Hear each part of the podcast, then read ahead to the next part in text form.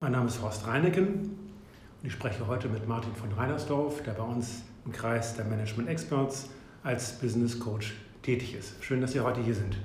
Herzlich willkommen. Wenn Sie das Podcast weiterempfehlen möchten, dann klicken Sie einfach auf die Seite reineken.com und dann können Sie dementsprechend mit dem Link das an interessierte Hörer weiterleiten. Herr von Reinersdorf, mögen Sie uns bitte kurz berichten, wie Ihre berufliche Tätigkeit im Moment aussieht? Genau, gern.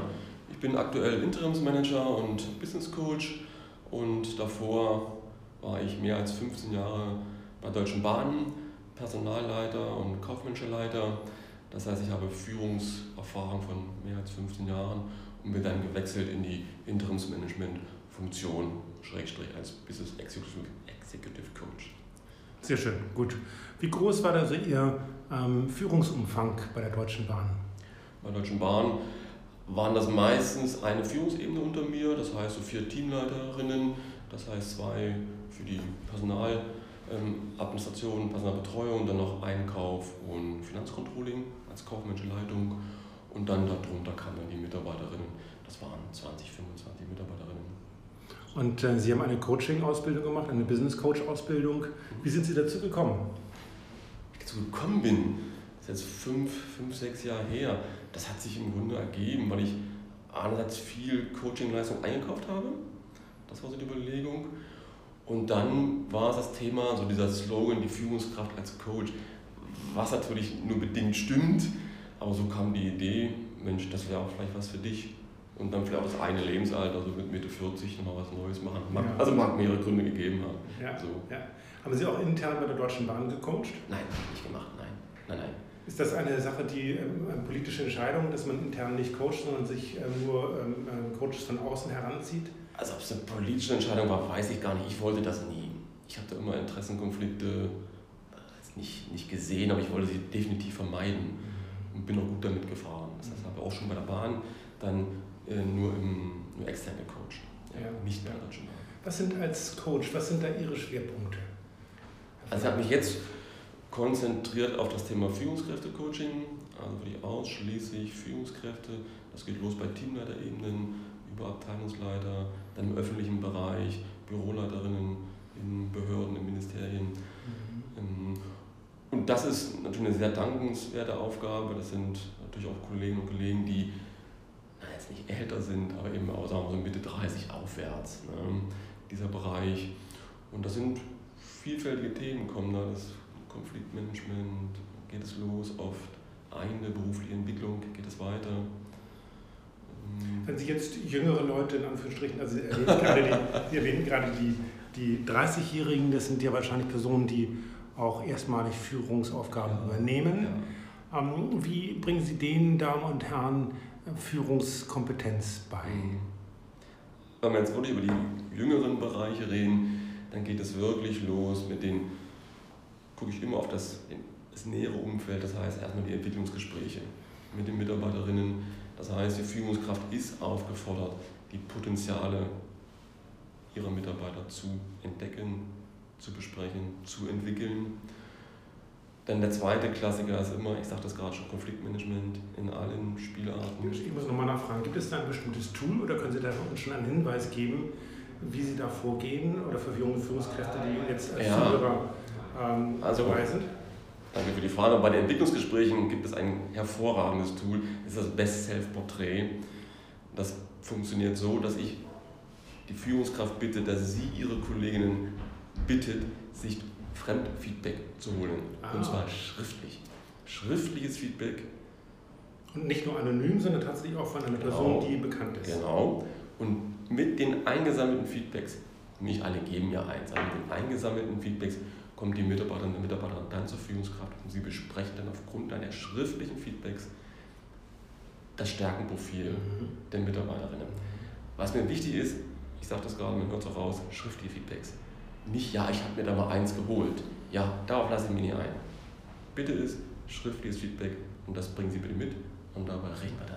Wie viele Personen werden dann befragt? Fünf, ja, sechs, drei? Mehr, mehr. Die Bitte ist, 15 bis 20 anzuschreiben, mhm. damit dann 8 bis 10 wirklich schriftliche auf dem Tisch liegen. Erwarten dann diese Stakeholder oder die mhm. Gefragten auch ein Feedback oder auch nach einer bestimmten Zeit eine Entwicklung? Das ist ja naheliegend, dass es dann irgendwann sagt, okay, wie hat sich denn jetzt ähm, unsere neue Vorgesetzte entwickelt? Wie erkenne ich denn das? Das ist ja das Tolle daran. Na klar warten die das.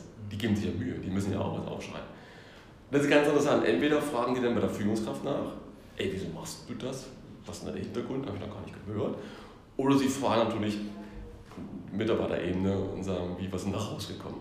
Aber es schüttet auf jeden Fall eine Erwartungshaltung. Definitiv.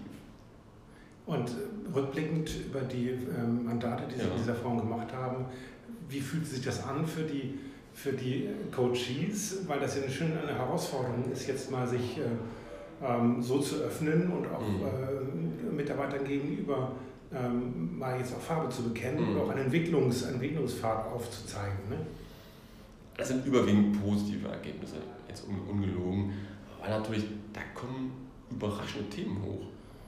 Man hat immer ein Bild vom Menschen, es geht ja nach Sekundenschnelle und wenn sich die Mühe machen, diese schriftlichen Feedbacks zusammen zu besprechen, kommen da ganz unter ganz anders. Zusammen besprechen heißt aber auch Sie mit dem Coaching. Nee, nee, Moment, nee, nee, die Führungskraft mit, mit ihrer Mitarbeiterin. So, mhm. ne? Wenn ich es machen soll, dann nur auf, auf Wunsch des, des Klienten dann. Aber die Führungskraft ist gehalten, mit den Mitarbeiterinnen diesen Dialog zu führen. Und da kommen tolle Sachen raus. Da kommen Stärken zum Vorschein, Entwicklungsmöglichkeiten, die hätte die Führungskraft ohne dieses, diese Feedback-Schleife nie gehabt. Never, never. Da kommen sich auch immer Konflikte hoch, oder? Also gerade dann, wenn es, wenn ähm, eine Person befördert worden ist als Führungskraft, als Teamleiter ähm, und andere sind eben nicht befördert oder weiterentwickelt worden, äh, sind auf, der Ebene geblieben, dass sich daraus Konflikte ergeben. Ähm, ja, aber da bin ich so ein Freund von Eigenverantwortung. Wenn jemand das Gefühl hat, er ist in seiner Entwicklung nicht gefördert worden, da gehören nochmal zwei dazu. Der eine, der fördern soll und der andere, der gefördert werden will. Dann muss ich die der Betreffenden auch mal rühren. Dafür gibt es ja strukturierte Gesprächsformen. Ja, da kennen Sie natürlich, äh, können Sie auf Ihre Erfahrung als Personalleiter zurückblicken. Ja, definitiv, ja klar. Dass Sie auch äh, die Erfahrung haben, dass natürlich die äh, Mitarbeiter und Mitarbeiterinnen auf Sie zukommen und sagen, ich möchte dies und man möchte jenes. Ja, klar. Da, da, da lege ich Wert drauf. Also ich bin jetzt nicht als Personalleiter der allselig glücklich machende, um Himmels Willen. Ich, ich bin Jurist, ein Arbeitsvertrag ist immer ein Geben und Nehmen. Und da gehören immer zwei Seiten dazu. Also dieses, ach, ich bin ja gar nicht entwickelt worden. Da kriege ich, also, da kriege ich Pickel im Gesicht. Ne? Das, das geht mit mir schlecht. Das wird schwierig. Aber das lernt man natürlich dann auch. Wenn man weiß, wie die Kultur des Unternehmens ist ähm, und äh, die Kultur besagt, kümmere dich selber drum, dann funktioniert das ja auch. Es muss nur kommuniziert werden. Ja, vielleicht manchmal mehrfach, aber ja, es sollte klar kommuniziert werden. Ja. Wenn Sie jetzt an Konflikte denken, Konfliktcoaching, mhm. Was ist Ihnen da wichtig? Mhm. Es gibt es natürlich immer wieder, dass ähm, sich eine Führungskraft oder innerhalb des Teams sich Probleme ergeben. Wie gehen Sie davor? Also einmal ganz wichtiger Punkt, ich glaube an die positive Kraft von Konflikten. Also daraus leite ich ab, ihn zu bearbeiten. Und was ich wahrnehme, ist ja oft ein, ah, ich weiß nicht so richtig, muss das sein? Müssen wir da wirklich reingehen in den Konflikt? Ja klar, da liegen auch Chancen, meistens liegen auch Chancen drin. Und das ist so meine, meine Grundhaltung. Geh rein, mach es sprechbar, es gibt verschiedene Methoden, kann man sprechen. Ähm, und dann guck an, was da für Chancen für beide Seiten oder für drei Seiten da drin liegen. Geh rein, geh rein in den Konflikt, sprechen an. Ne? Sehr schön, gut. Stärkenprofil. Performance, äh, Performance Coaching. Mhm. Ähm, wie ist das bei Ihnen? Ähm, wie gehen Sie damit um? Wie gehen Sie da vor, mhm. Reinersdorf?